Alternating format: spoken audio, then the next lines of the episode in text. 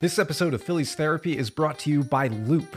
Ask any ball player, and they'll say there's no better feeling than coming up with a big hit when it matters most.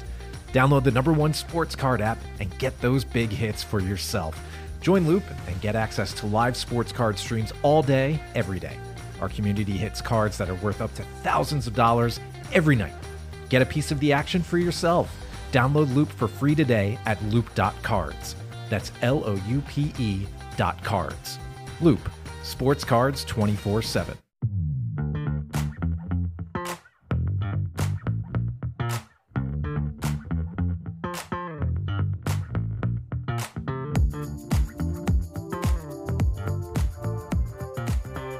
Hello, hello, and happy belated Father's Day to all of you lovely dads out there in the Phillies universe.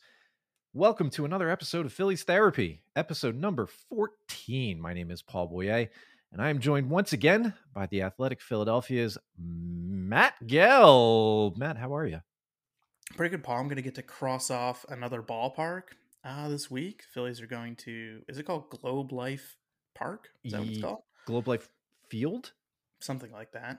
Yes. Uh, that's another one. I guess I need to count. Uh, I'm past, you know, I'm past 30 because I've been to ballparks that, that don't exist anymore, which makes Mhm. me feel old. Turner Field doesn't exist anymore. You know, obviously the vet, uh, you know, but uh, yeah, excited to cross off another ballpark. I'm going then San Diego after that, which is always a fun trip. I think the Phillies are going to see uh, Yu Darvish. They're going to see some pretty good pitching this week. Uh, some more lefties. It's going to be an interesting week after you know what was an incredible weekend for them. I mean, to take four out of five, and no matter how you feel about the Nationals, and they are bad. They might be a worse fielding team than the Phillies. They really put on an impressive display this year. You know, it, it- it's kind of interesting whenever you come across a team that um, has some of the same flaws as yours does, and you get to watch it from the outside and see, like, oh, so that's what that looks like. You know, like you take the blinders off and you realize, ooh, ooh, so that's the kind of team we're putting out in front of other teams' fans. That's what they have to watch. Yeah, it was it, it was not pretty. The Nationals are not good. And I thought it was kind of interesting how much it seemed to be. I don't know if it was just coincidence, but in the middle of this series, it just seemed like it got to Juan Soto a little bit. Like he was just sort of checked out almost. He didn't run out that one double play almost egregiously and somehow avoided being benched for that. Um, he looked kind of lackadaisical in the field. It's a, it's obviously not just a him problem. He's not having a, a great season by any stretch, most of all him, but the team is just not good around him. It can't be an enjoyable experience. And we've all experienced that from the mid 2010s. Tough spot for him, you know. And and and, and I I know Davey Martinez was was somewhat critical of him after not running out that ball. And yeah, I mean, Mhm. you want him to run it out, but it's like the the other side of that argument is like how yeah how can he not be disappointed by like what's happening around him. It's like they want him to believe in the future of the organization. They want him to sign a long-term deal. Uh i don't know. That's it's a tough spot and and like the phillies are going to play. They still have 14 games against the nationals this season They and sure a ton do. of them are after august 1st and you know josh bell won't be on that team anymore and you know, maybe Cruz one of the not. relievers, maybe Finnegan gets gets flipped. Uh, you know, maybe Cesar is somewhere else, although he did make a seven run error uh, that helped the Phillies. Thank you, greatly. Cesar. and, Thank you, um, buddy. we owe you one. It's a it's a seven run error. That's something. But uh, yeah, I mean that it's it's pretty bad. It's pretty bad there. But uh, Phillies are gonna Phillies have already taken advantage of it four out of five, and uh, they're gonna have a ton of opportunities to take advantage of it in August and September. Well, and that's the thing, right? Like we've been waiting for this team to actually beat the teams we think they're supposed to beat in order to really start to look like they're serious about contending, right? I mean, the Marlins stick out as as the big sore point, and they happen to be in the middle of this stretch, and they took a series. The Phillies took a series from the Marlins finally, thanks to a couple of walk offs, a couple of unlikely wins. Uh, they've won five straight series. I don't know when I could say that. The, the last time I could say that about this team, um, because they 2011, I think. since the last time they won five straight series has been Yeah. 2011. All right. Well, there you go. See, this goes back to what we've been trying to get out of this organization for a long time. And part of, I think, why momentum, like the the big big specter of momentum, has always seemed to elude this team. You know, they can't string together more than a week of good play, or at least I should I should talk in the past tense right now because they're hot and they've been playing hot for for weeks. You know, this is more than just a blip at this point, and they're doing it without a, a, couple of players, and and they're doing it with their best player being perma DH, but they're also doing it now without their starting second baseman, who up until the time he got hurt was arguably the team's second best hitter.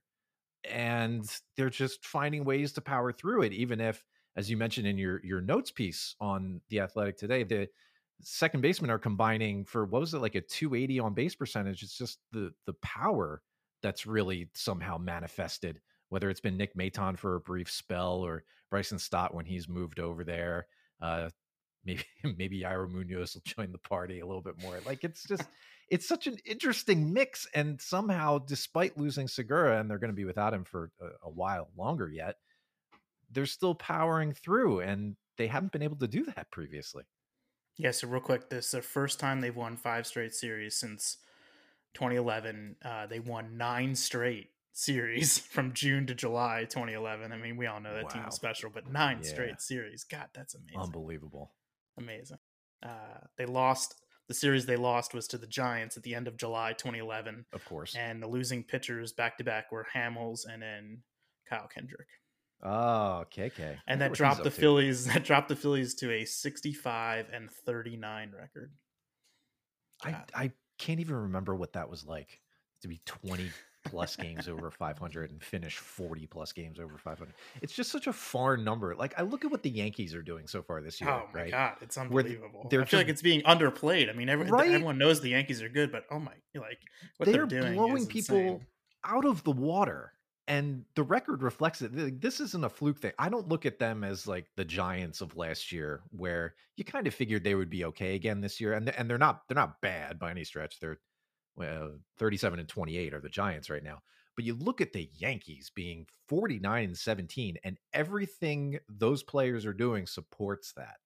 And I just, I want to remember what that was like. I just, I'm in awe of this. But I mean, okay, but the Phillies are. I mean, they're they're giving you a taste of it. I mean, I yes, think this is the are. best baseball they've played in, in a decade. Like, do you exactly. agree with that? Yes. No, hundred yeah. percent. I, I can't remember. I can't remember a time where I would look at the recent play of this team and think, how are they doing that? But in a good way, right? Yeah. Yeah. I, I, yeah. There are just so many missing pieces and so many things that don't seem like they should coalesce into a team that goes, you know, what, 14 and three to start a month immediately after, you know, canning the manager, losing their starting second baseman, getting bit of a regression from the middle to back end of their rotation, but having other players step up to support it. It's just it it's it's winning about as much as as the Yankees are doing recently, but just in a completely different way. Right. So naturally, let's focus on one of the negatives, mm-hmm. and that's. I'm sorry. No, but uh, no, we got it. We got it. I got. I, I, me, I have a question for you. Okay, okay. so the last 12 games, mm-hmm. uh, the Phillies have played. They're um, they're nine and three, and yeah. uh, Bryson Stott started 10 of those games at second base. Okay. And he hit uh, 103 with a 146 on base and a 180 slug. 103? Yes, he hit 103 with a 146 on base and a 180 slug. My question for you is Oh my god. Over the next 12 Phillies games, uh-huh. how many will Bryson Stott start at second base because they will activate Johan Camargo uh, oh, boy. before Tuesday's game in Texas. Mm. Like we've kind of like ever since this was ever since I'm I'm arbitrary endpoints here. Like this is since a four hit game he had against the Brewers. He's had four hits in the 12 games since that four hit game, and that's where I cut it off here. Mm-hmm. So like you know we we made a big we made a big deal out of him. Like he was you know had some huge hits for them, huge hits, and like he started to see some flashes of it. But I wonder how many games do you think he's starting at second base in the next 12? It was uh, 10 in the last 12. What's going to be in the next 12? I, I mean, I, I, am saying this without looking at some of the probables coming up. Sure. I, as soon as Camargo is back, you know he's he's going to play less against lefties. They're probably going to want to try and get him to pick up some kind of positive momentum, right? Because his his at bats have just been they've been throwaways since you know that Milwaukee series. Um, and that's that's not great. That's not what you want him to do. But I also don't think he's in a position where they're probably going to uh, option him down right? It it, it feels like you bring Camargo back and his his noted strong side is when he's batting right-handed against left-handed pitchers, um, which can help complement things. You don't want to keep throwing tandems and platoons at every single position on the field, but it does seem like this is an opportunity where one could actually be beneficial.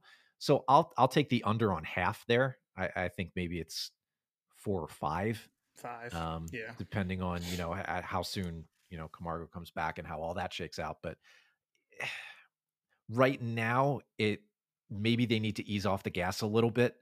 Um, I, I don't think it's changed much the, the the thought and the notion that he needs to keep playing. Right, you don't want him to to sit on the bench and turn to ice but you also have to do that delicate balancing act that they always seem to find themselves getting into with these young players of the development versus trying to win, right? And right now he's he's not really helping them win, at least not this past week.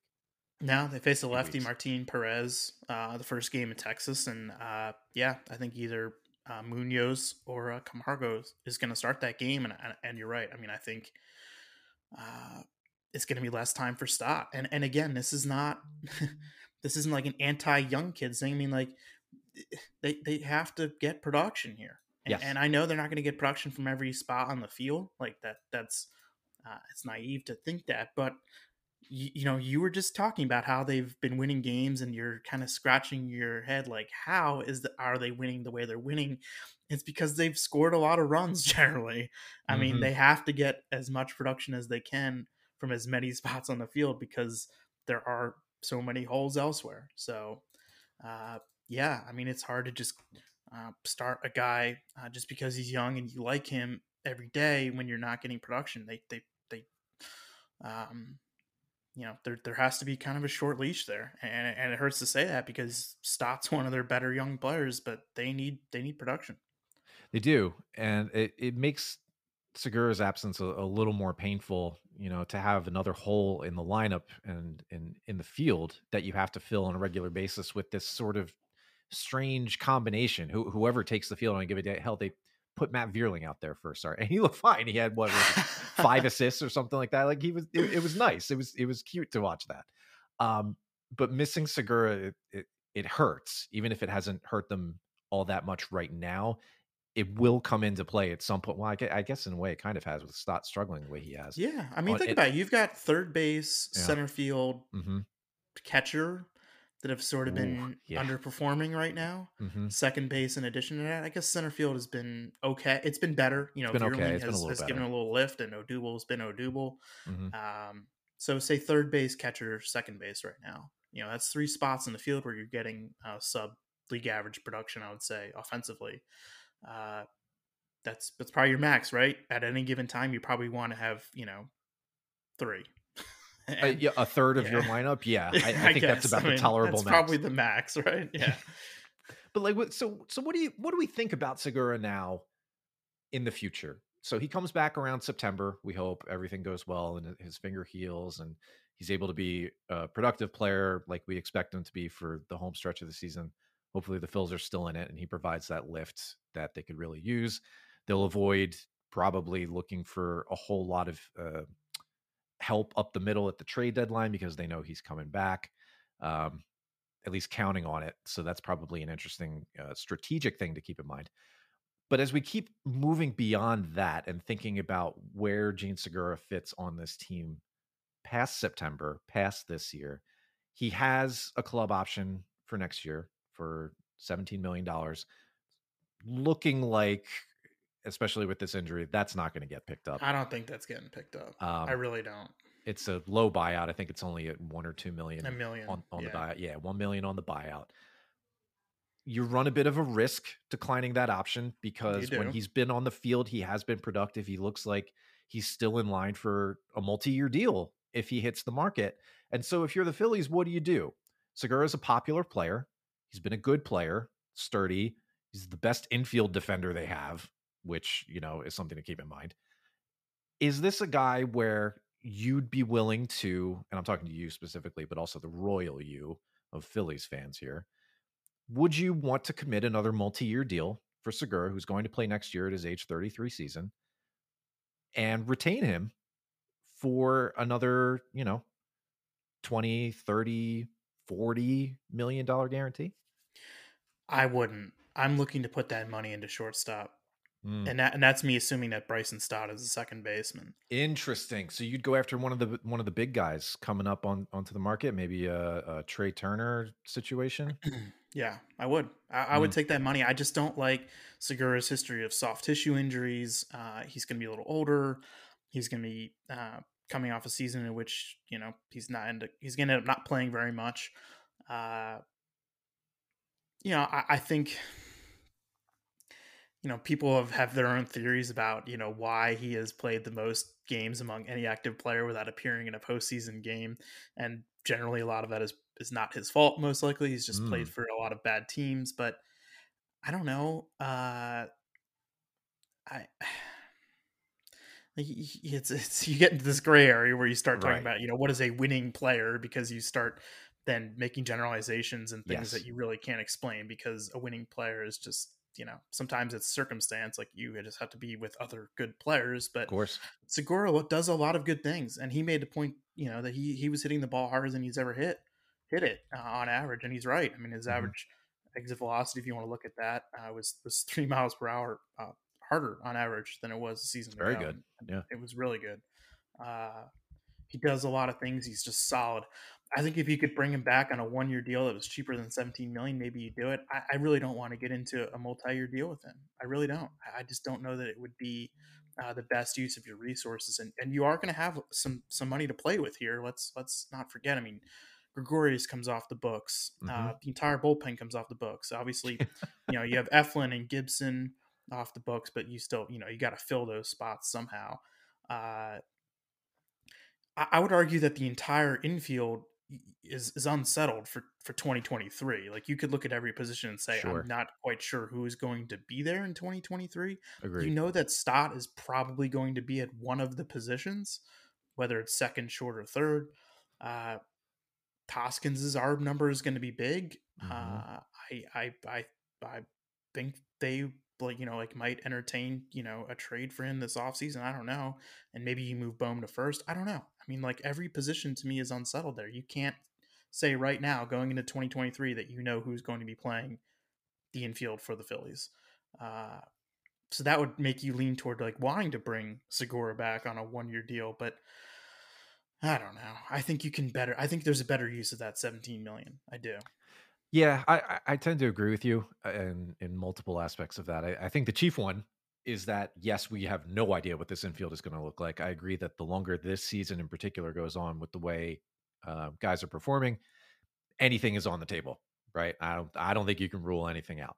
I do think if I was a betting man, and I'm not for these kinds of props, that we're looking at Hoskins last year here. As much as that pains me, I just still don't think both from a performance standpoint and from an organizational attitude standpoint on the outside here that there's a long-term match.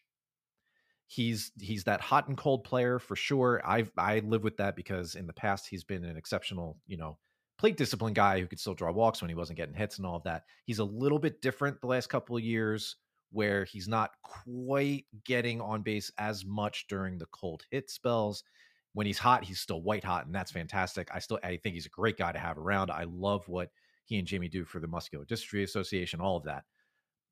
But from a baseball standpoint, we're, we're we might be approaching midnight here, and if that happens, if we run up at the uh, the ARB three, you know, is his last arbitration year it's a walk year. That's probably the last opportunity you're going to get to really get some kind of value for him, whatever that looks like. I have no idea what that looks like.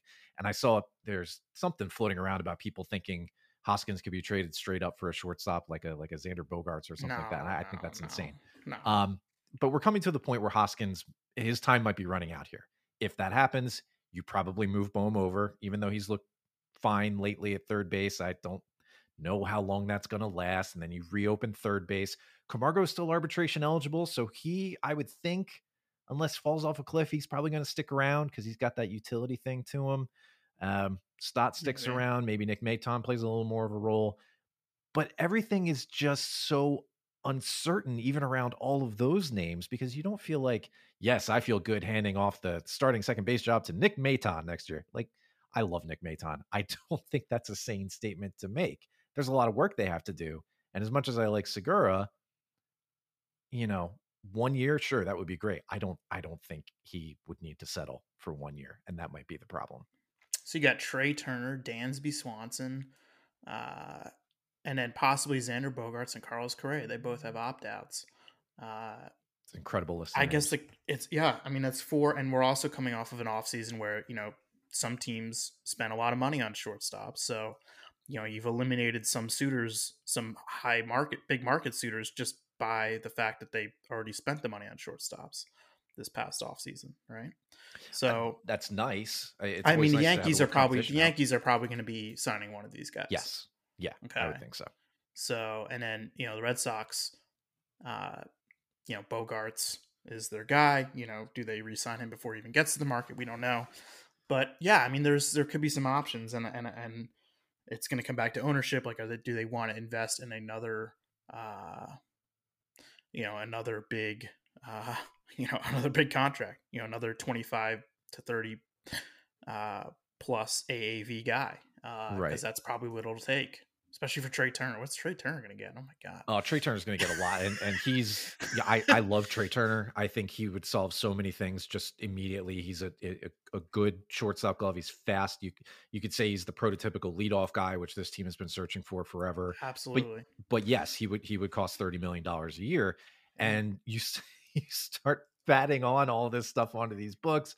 And yes, even though the team is owned and, and paid for by a billionaire, they're they're there's only so far that I think Middleton is going to want to go with this. Like we saw how much without a return on the investment. Exactly. You know, like if, they, if they if they go to the playoffs this year and if they go deep, then maybe that I mean, changes things. I think maybe. it would. Yes. Yeah. Well, he, here's here's another thing they're running up against, right? Because they're starting to see, unfortunately, a, a little bit of a of a sink in one of their investments in particular. And I'm of course talking about JT Realmuto, and I I hate that I have to bring this up, but as much as what a player is paid monetarily does not bother me, it does not affect me. I don't really care what the number says next to their salary. I care about the number of years they have. Mm-hmm. I think that has more of an impact on what a team can do building around that player than necessarily what they're being paid. I think that whole thing was shattered for me when Vernon Wells back in the day had his massive contract traded. And at that point I realized oh, with the right with the right levers being pulled and the right things happening, no amount of money is immovable. So I don't care about the amount of money. The thing that worries me about JT is that he's got three more years after this one guaranteed and is already looking like I don't know if this is exactly what it is, but it's already looking like the wear of playing so much at the start of his career is catching up to him because this is not the same guy that we had in 2019. That's obvious. Defense is still pretty good, and I like that. There are still, but there but, are cracks in that. Yes, there are some cracks in yes, that. there are. Yes, yeah. there are. Not ones that you're used to seeing from him either. I think the one that sticks out in everybody's mind recently is drop, the drop foul pop up. Um, the a few throwing, games back. The throws, though. Yeah, the the throws are are losing a little bit of their accuracy. The pop time is still there, so he's still got the strength and and the transfer, which is awesome. But I don't know how confident you can be now saying, yes, this is a guy who's still going to be here in 2025. I'm not saying that in hindsight, this was a bad deal. I think we all understood at that time, one, that this is what it was going to take to retain him, that he was coming off a, a good year that warranted that kind of consideration for that kind of money, and that this is the risk that we were going to run. We just hoped it would come later that it wouldn't be right now, that it would be a year or two from now when things were different, that we could absorb it a little bit better. Right now, Garrett Stubbs is playing out of his mind, and that's fantastic, but that he could, you know, he could he's, he could disappear for the next two like I, I don't know. He's he's Garrett Stubbs. He was traded for nothing. He has had barely played before this year. He's a great story. I'm having a ball watching that guy play, but I he's not a thousand OPS catcher. We know that. So no, like what the bigger question, the bigger question you're getting at, Paul, which is a question the Phillies front office has to is going to have to ask itself in the next five weeks is what what do we do with Logan O'Hoppe? Yes. And yes. you know, it's because he is their probably their best trade chip that they'd be willing to move right now. They're, you know, I don't think Painter and Abel are uh, even on the table. I, I, I really think don't so. think that. No, especially no. not in a midseason trade. No. Um, so that that gives you that that goes to O'Hoppe, and and, and he's had a, a great season at Double A. Um, I think there's people who are believers. I think there's people who are skeptical. I think there's uh, people who, who really really like the kid. Um, I think he's a you know he's made himself into a, a solid, legitimate catching prospect, uh, and and there's not a lot of that uh, around the sport right now. But he's blocked. You said three more years, and I think when they signed JT to the five year deal, I think in the back of your mind you're thinking if we can get four years of everyday catcher JT out of those five, awesome. Yeah. You know, maybe he plays first base in the fifth year, you know, mm-hmm. first base slash DH slash left field. I guess what we didn't know is that they would go sign uh, two more first base slash left field slash DH guys. Well, yeah. so, um, yeah. Um, because their deals will expire. Did they all expire the same year? Castellanos, uh, Schwarber, and Realmuto? No. So Realmuto and Schwarber expire after 25. Castellanos right. is signed through 26. Right, right. Okay. But about the same time. They're all on the yeah. books still. Yeah. Um, whatever you want to say about the defense, whatever uh, for JT, uh, the power number, the power is the biggest thing. I mean, he yeah. is uh, the power is a, it's a precipitous drop, and it's it's it's uh it's crazy, really. I mean, he slugged 493 in 2019, and right now he's carrying a 350 slugging percentage. And it's not like and, this is just the result of a small sample. I mean, we saw the no. power numbers really start to dip last year. He had a wrist problem, and you're thinking, okay, you know, uh, understandable. You know, wrist injuries. Uh, you know, hitters will tell you that it, the thing that it saps the most is is the pop, the power, and the swing. But he comes back here in 2022 fully healthy, and you're just not seeing the ball jump off his bat and uh, it's it's got to be a concern, you know. And, and, the metrics eh, they love him defensively, and I think there's there's there's um, validity behind that. I, I, think he still does uh, a lot of things well behind the plate, and that you're willing to live with it. Uh, you know, some of the decline in offense because he's playing a premium position and he plays it well. Uh, mm-hmm. Just a matter of how long that continues. It is, and I take some comfort in pulling up relative performance, right? You think Absolutely. about you know to the look league. at catchers, look at catchers right. around the league. It's not. I mean, it's it's, it's brutal. I, I, have I have the numbers up right in front of me. I just read them off. I know this makes for riveting radio, but like just reading these numbers off real quick. League wide catchers are hitting 222 with a 292 on base oh. and a 357 slug. That is wow. That it's the worst position on the field. That's actually amazing to me that he is below league average in catching slug. Yeah, he's right on the cusp. He yeah. is he's five thousandth as a catcher, not counting um, other oh, right, other starts. Right. So yeah. this this eliminates some of the other stuff. But yeah, he has a 362 slug as a catcher, which relative to that split gives him an OPS 684. It's 112 OPS plus against the split. So he's okay. 12% above average, average. Yeah. to catch it. Right but it's not JT. And I think that's the thing people keep coming back to, right? Like you can take a little bit of comfort that catching league wide is is real stinky. It's real bad right now. but it's not it is not the JT that that we no, become used to. You and invest in him because you most. have him, you know, because you have him down as being a top three catcher in baseball yeah. for at least three or four years of that contract. Exactly. And and he's clearly not that. You don't want somebody who's you know, just kind of hanging around league average for a catcher with the bat and and the defense is while still, you know, again, very good, not as well, it was absolutely elite in 2019 and, mm-hmm. and, and, parts of 20. It's not quite as good as it was back then. And that's the passage of time that happens, especially to catchers. It just happens a little bit quicker than we wanted it to. And the O'Hoppe point is great because they're gonna have to make a call here. They I mean, absolutely like he's like their do. best and, and, like you don't have to make a call on like is Logan O'Hoppe like you you know starting catcher? No, I mean the call they have to make is he is their best trade chip. Like there's no yes. denying it because you've signed JT. Like he is their best trade chip this you know in the next five weeks, and I and I think it's gonna yeah it's gonna force them to kind of make a decision. I think. I I don't see a way I, I do not see a way right now, and I hope this isn't used as leverage against them. It might be, you know, discussions being what they are. I don't see a way where O'Hoppe can continue to coexist in this system, not just where uh, is at the major league level for the three and a half more years. O'Hoppe is is coming up on 23 years old, I believe. They also have Rafael Marchand still in AAA, who Mhm. nice depth and has proven to be, you know, at least competent in a very small sample at the major league level. There's there's too much there. This is a good problem to have. There's too much viable major league catching there. we think cool, awesome.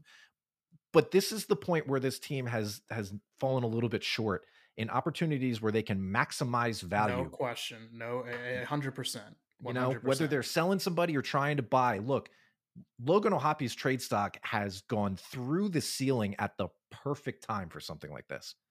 I don't know what kind of player he's going to end up being. I think if you want to look at maybe a, a little bit more grounded take, you can look at uh, Jeff Paternostro's most recent report on him on Baseball Prospectus from a few days or a week ago, where you know it, Logan O'Hoppe is not going to be Johnny Bench probably, so it's not like you're you're giving up the next Hall of Famer. He's probably going to be a good player, could stick behind the plate for a while, but this team, the Phillies, at the major league level, still needs help at a couple of different places. And if you're going to get somebody who's going to make a difference, you need to give up a chip that has some value and looks like it could be a good player. And right now, nobody has met the intersection of those points better than Logan O'Hoppe. I don't see how they don't trade him for something in July. Yeah, and we're not saying I'm, I don't think he should be traded for a rental player. Like I think Right. if you're trading O'Hoppe, you're trading him for someone that's going to be helping your major league team in 2023 and and maybe even 2024 as well. Like you're trying to get somebody who's got uh, one plus, maybe two plus years of control remaining. Mhm. Uh, I, I I I can't imagine trading him for anything less than that. But you're right. I mean, like think about all the guys who like they just kind of held on to for a little too long and, and and never got what they should have gotten for them. Uh, you and I were just talking about Nick Pivetta before we got on oh boy. on the Yeah. podcast. Don't don't look at Nick Pivetta's numbers, and we No, know there will be it. regression. There will be regression. We know there will be, but it's pretty good right now. Yeah. Uh, and they definitely sold low on him. They would be selling high, I think, on Logan O'Hoppe. Even if you even if you think he's going to be really good uh, in the bigs, I- I think they would be selling high on him right now. Uh, I agree. you know the Reading the Reading bump has given him a nice little uh, power output. Maybe it's real, maybe it's not. I don't know. Uh, I don't think anyone knows, but you'd be I think you'd be selling high, and generally when you're selling high, that's a good place to be. If you do it more often than not, uh, you're going to get bit, no question. Uh, but I don't know. I, I mean, they are a team that is built to win now, and Dave Dombrowski's a guy who hasn't been afraid to trade uh, prospects in the past. That doesn't mean he's going to trade all of them. And really, Mhm. we've seen he hasn't traded all of them. Uh, I don't know. I, I think it's a. It, I think their hand is going to be kind of forced here in the next five weeks. They're going to have to make a call on this. Yeah, it'll. It, I think it's a matter of for what, not if. Um, and it's just a matter of seeing what the market looks like, who's not injured, who's going to be available. Now, I made Um, this note too. Like when you talk about, you think about center field. Mhm. He's not a match with the Pirates or the Orioles. No, Orioles drafted Adley Rutschman. He's now in the bigs with their Yep. with the number one overall pick. And the Pirates drafted. And there's some debate whether Henry Davis is going to end up being a catcher full time in the bigs, but they use their one one on a catcher, Henry Davis. So right. O'Hoppe is not a match there. If you're talking about uh, Bryan Reynolds or Cedric Mullins, like that's it's probably not a match. Exactly. Like that's part of the market I think that um we're really going to need to pay close attention to from the outside here as we get closer to July because yes, there are players who look like they could be good fits that way, but you're absolutely right. Context matters here. If you run into a potential trade partner who is set at catcher like those those teams are or take for one hypothetical example not that this would happen say the Phillies and Dodgers wanted to strike up a deal well, the Dodgers are so set with Will Smith that, you know, they don't really have much need for a catcher who's only three, four years younger than he is as a major trade piece. Like you have to consider what the other side of the deal would be getting out of somebody like Logan O'Hoppe. Yeah, and there's would be a probably there's fit. probably more teams than not that aren't set at catcher, right? Yes, I mean, it's not it's a thin spot. You you read off the numbers, and you know there's some good catching prospects out there. The Mets, you might have the number one prospect in, in, in baseball right now. He's a catcher, and Mhm. uh, but but more often than not, teams currently are not set up for the future catcher. So he is an appealing piece. He is.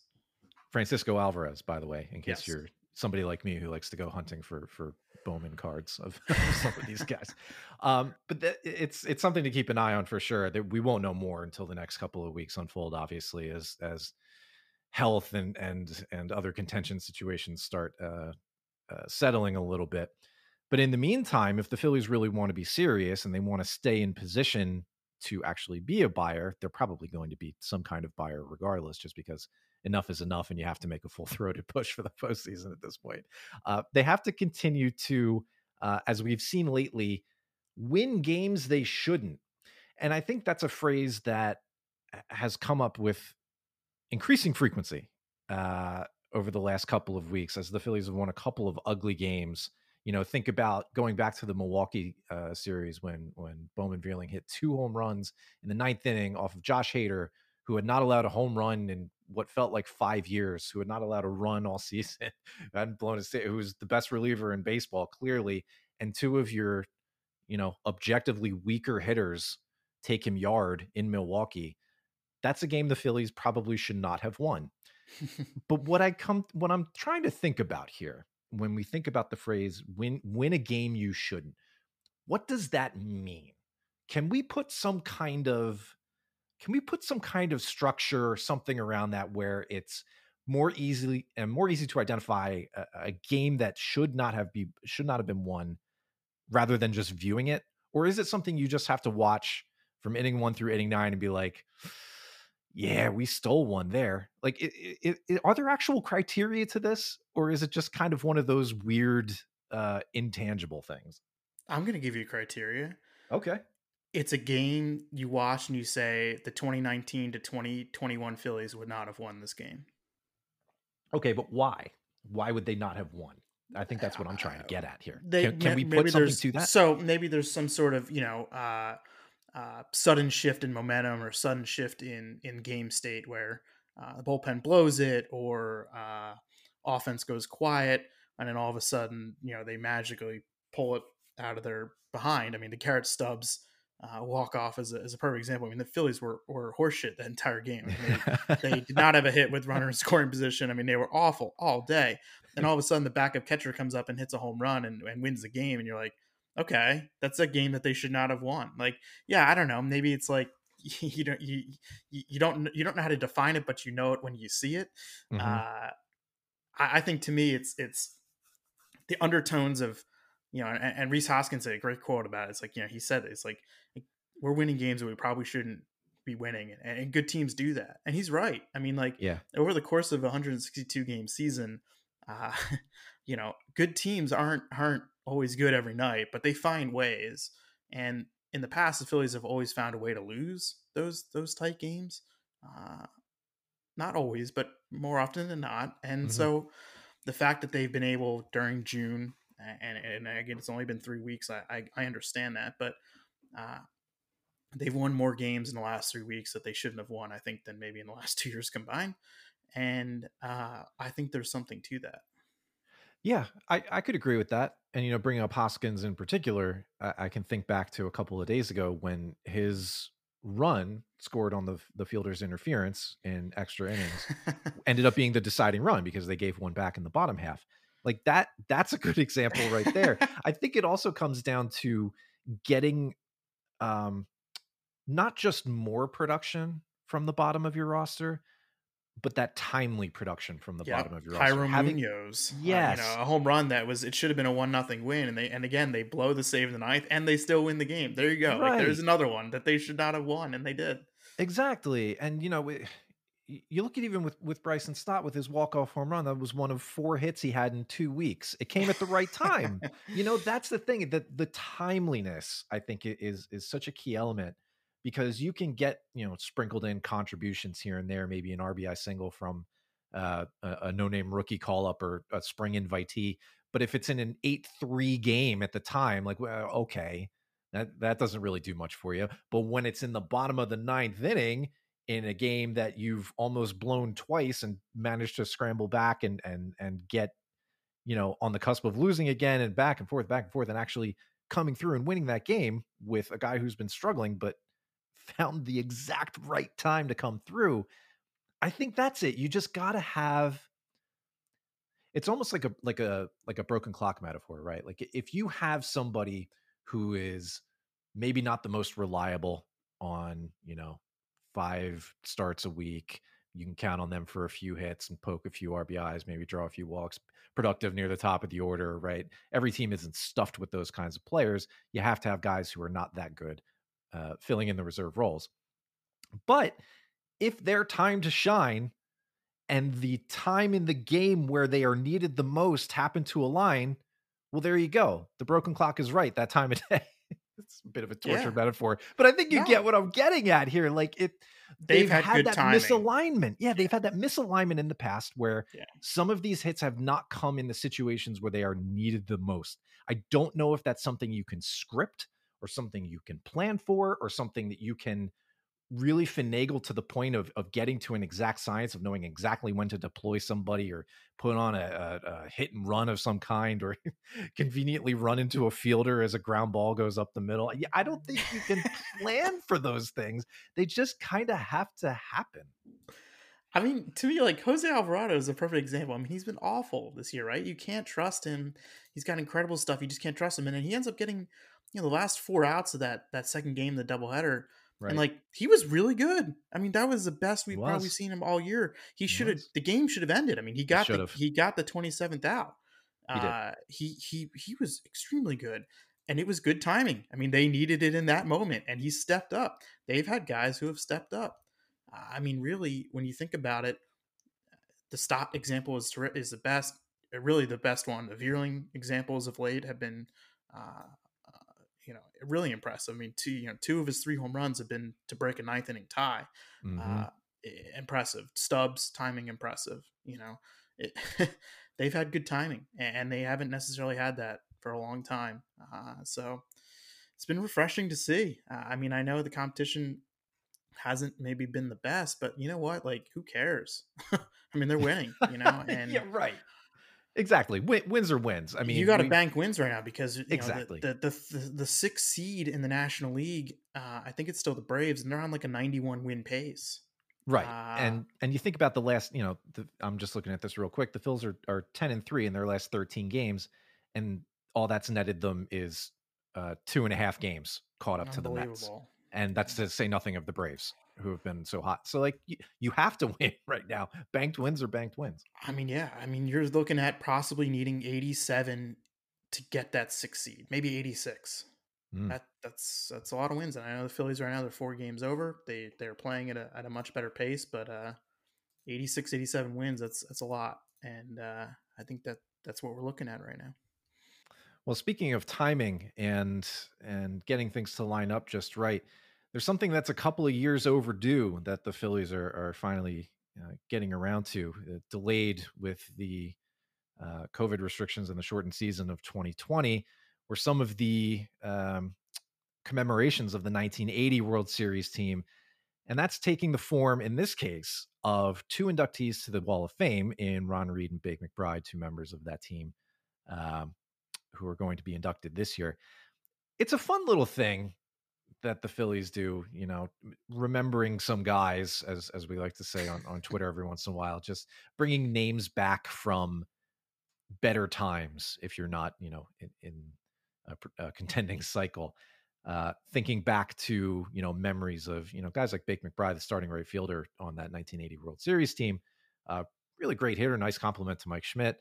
It's nice to give them a moment of recognition, right? Ron Reed, a, a, a reliever on that team. Um, it's not necessarily meant to be like these are the all-time franchise greats. In some case, that overlaps, but you don't necessarily have to think that that's the bar, right? It's not the Hall of Fame for whatever you know standards you think apply to that these days. Uh, this is just a chance for a club to really, truly, literally, and in physical form, remember some guys and give them their due and give them a nice little bit of a, a cap tip, even if it's, you know, 40 years plus two um, removed from their actual heroics. I think you had an, an interesting point. We won't we won't spend too much time on this, but I think you had an interesting point on a particular player that the Phillies should consider inducting into their Wall of Fame who's not already. Uh, who, who is that guy? W- would you tell us? I, you know, only the second best third baseman yeah. in the franchise's history, and the uh-huh. first, you know, the best third baseman in franchise history is also the best third baseman in, in, the history of baseball. Yep. But yeah, I mean, like Scott Rolen should eventually be be on this wall, and, and like.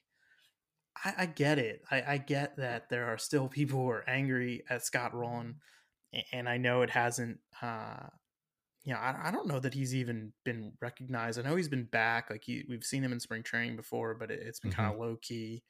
Um, I mean, like it, it, it's it's time. Like it's time for this guy to to be honored. I mean, he's going to uh, he, he's going to be in the Hall of Fame. Like I think it's pretty clear that he'll uh, get there. Yeah. He'll he'll one day get into the Hall of Fame, and he he spent more time with the Phillies than any other team uh, in his career, and I know it was early in his career before he, he had postseason success, but mm-hmm. uh, if he's going to go in the Hall of Fame and he spent more time with the Phillies than any other team, he uh, he needs to be on the Phillies Hall of Fame.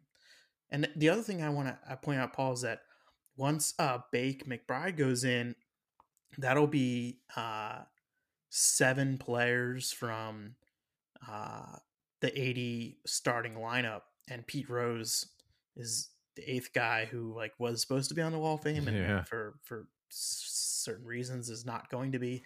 So like how many guys from the 08 starting lineup are going to be on the Wall of Fame and Pat Burrell is already on it. So that's one. He is. You figure, I think it's I think is. it's funny that he beat everybody else He that. beat everybody, yeah. uh but yeah, okay, so Rollins, Utley, Howard, Ruiz, yep. like yep. to me, four slam dunks. Does Victorino get on now that Bake if Bake McBride is on the Wall of Fame, then Shane Victorino's got to be on the Wall of Fame, right? You got to give thought to Victorino. You got to give thought to Werth. Uh, if you're talking about inducting Ron Reed, you got to give thought to a guy like Ryan Madson. Ryan Madson, that's the right. That's he's the, uh, yeah. I, I yes, mean, I the bar is set now. I think for the 2008 team to have just as many players, if not, if not, if they have space, if not more. Yeah. I don't. And it's okay that they haven't done sure. those guys yet. I get that. Like, yeah, and, and like you said, it, it's not.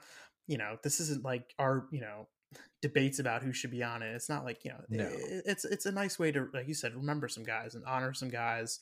Uh, like are Bake McBride and Ron Reed gonna like fill the seats? Uh, probably not, but uh, you know, I, I, think it's a nice thing, and I, I think before they get to those 08 guys, that Scott Rolen needs uh, needs to be on it, and and whatever issues there were before, uh, and it, it goes both ways. You know, it's not just just one way. Uh, they just need to be resolved. That's all. Makes sense to me. I'm right there with you. Okay, well, that'll about wrap things up for episode number 14 here on PT. The Phillies continue their road trip heading out west gradually for a two gamer in Texas and then four out in San Diego. It's a rare three time zone trip. Yes, which I'm, I'm sure they all enjoy very much uh, before coming back home for a big series against the Braves starting early next week. There's reason to be optimistic, though. It doesn't really feel like we're staring down the barrel of, well, they either got to win or they're going to be out of contention in June. And that, in and of itself, I think, is plenty refreshing. Matt, once again, happy belated Father's Day. Have a nice flight out to Texas, and uh, see you next week. See you next week.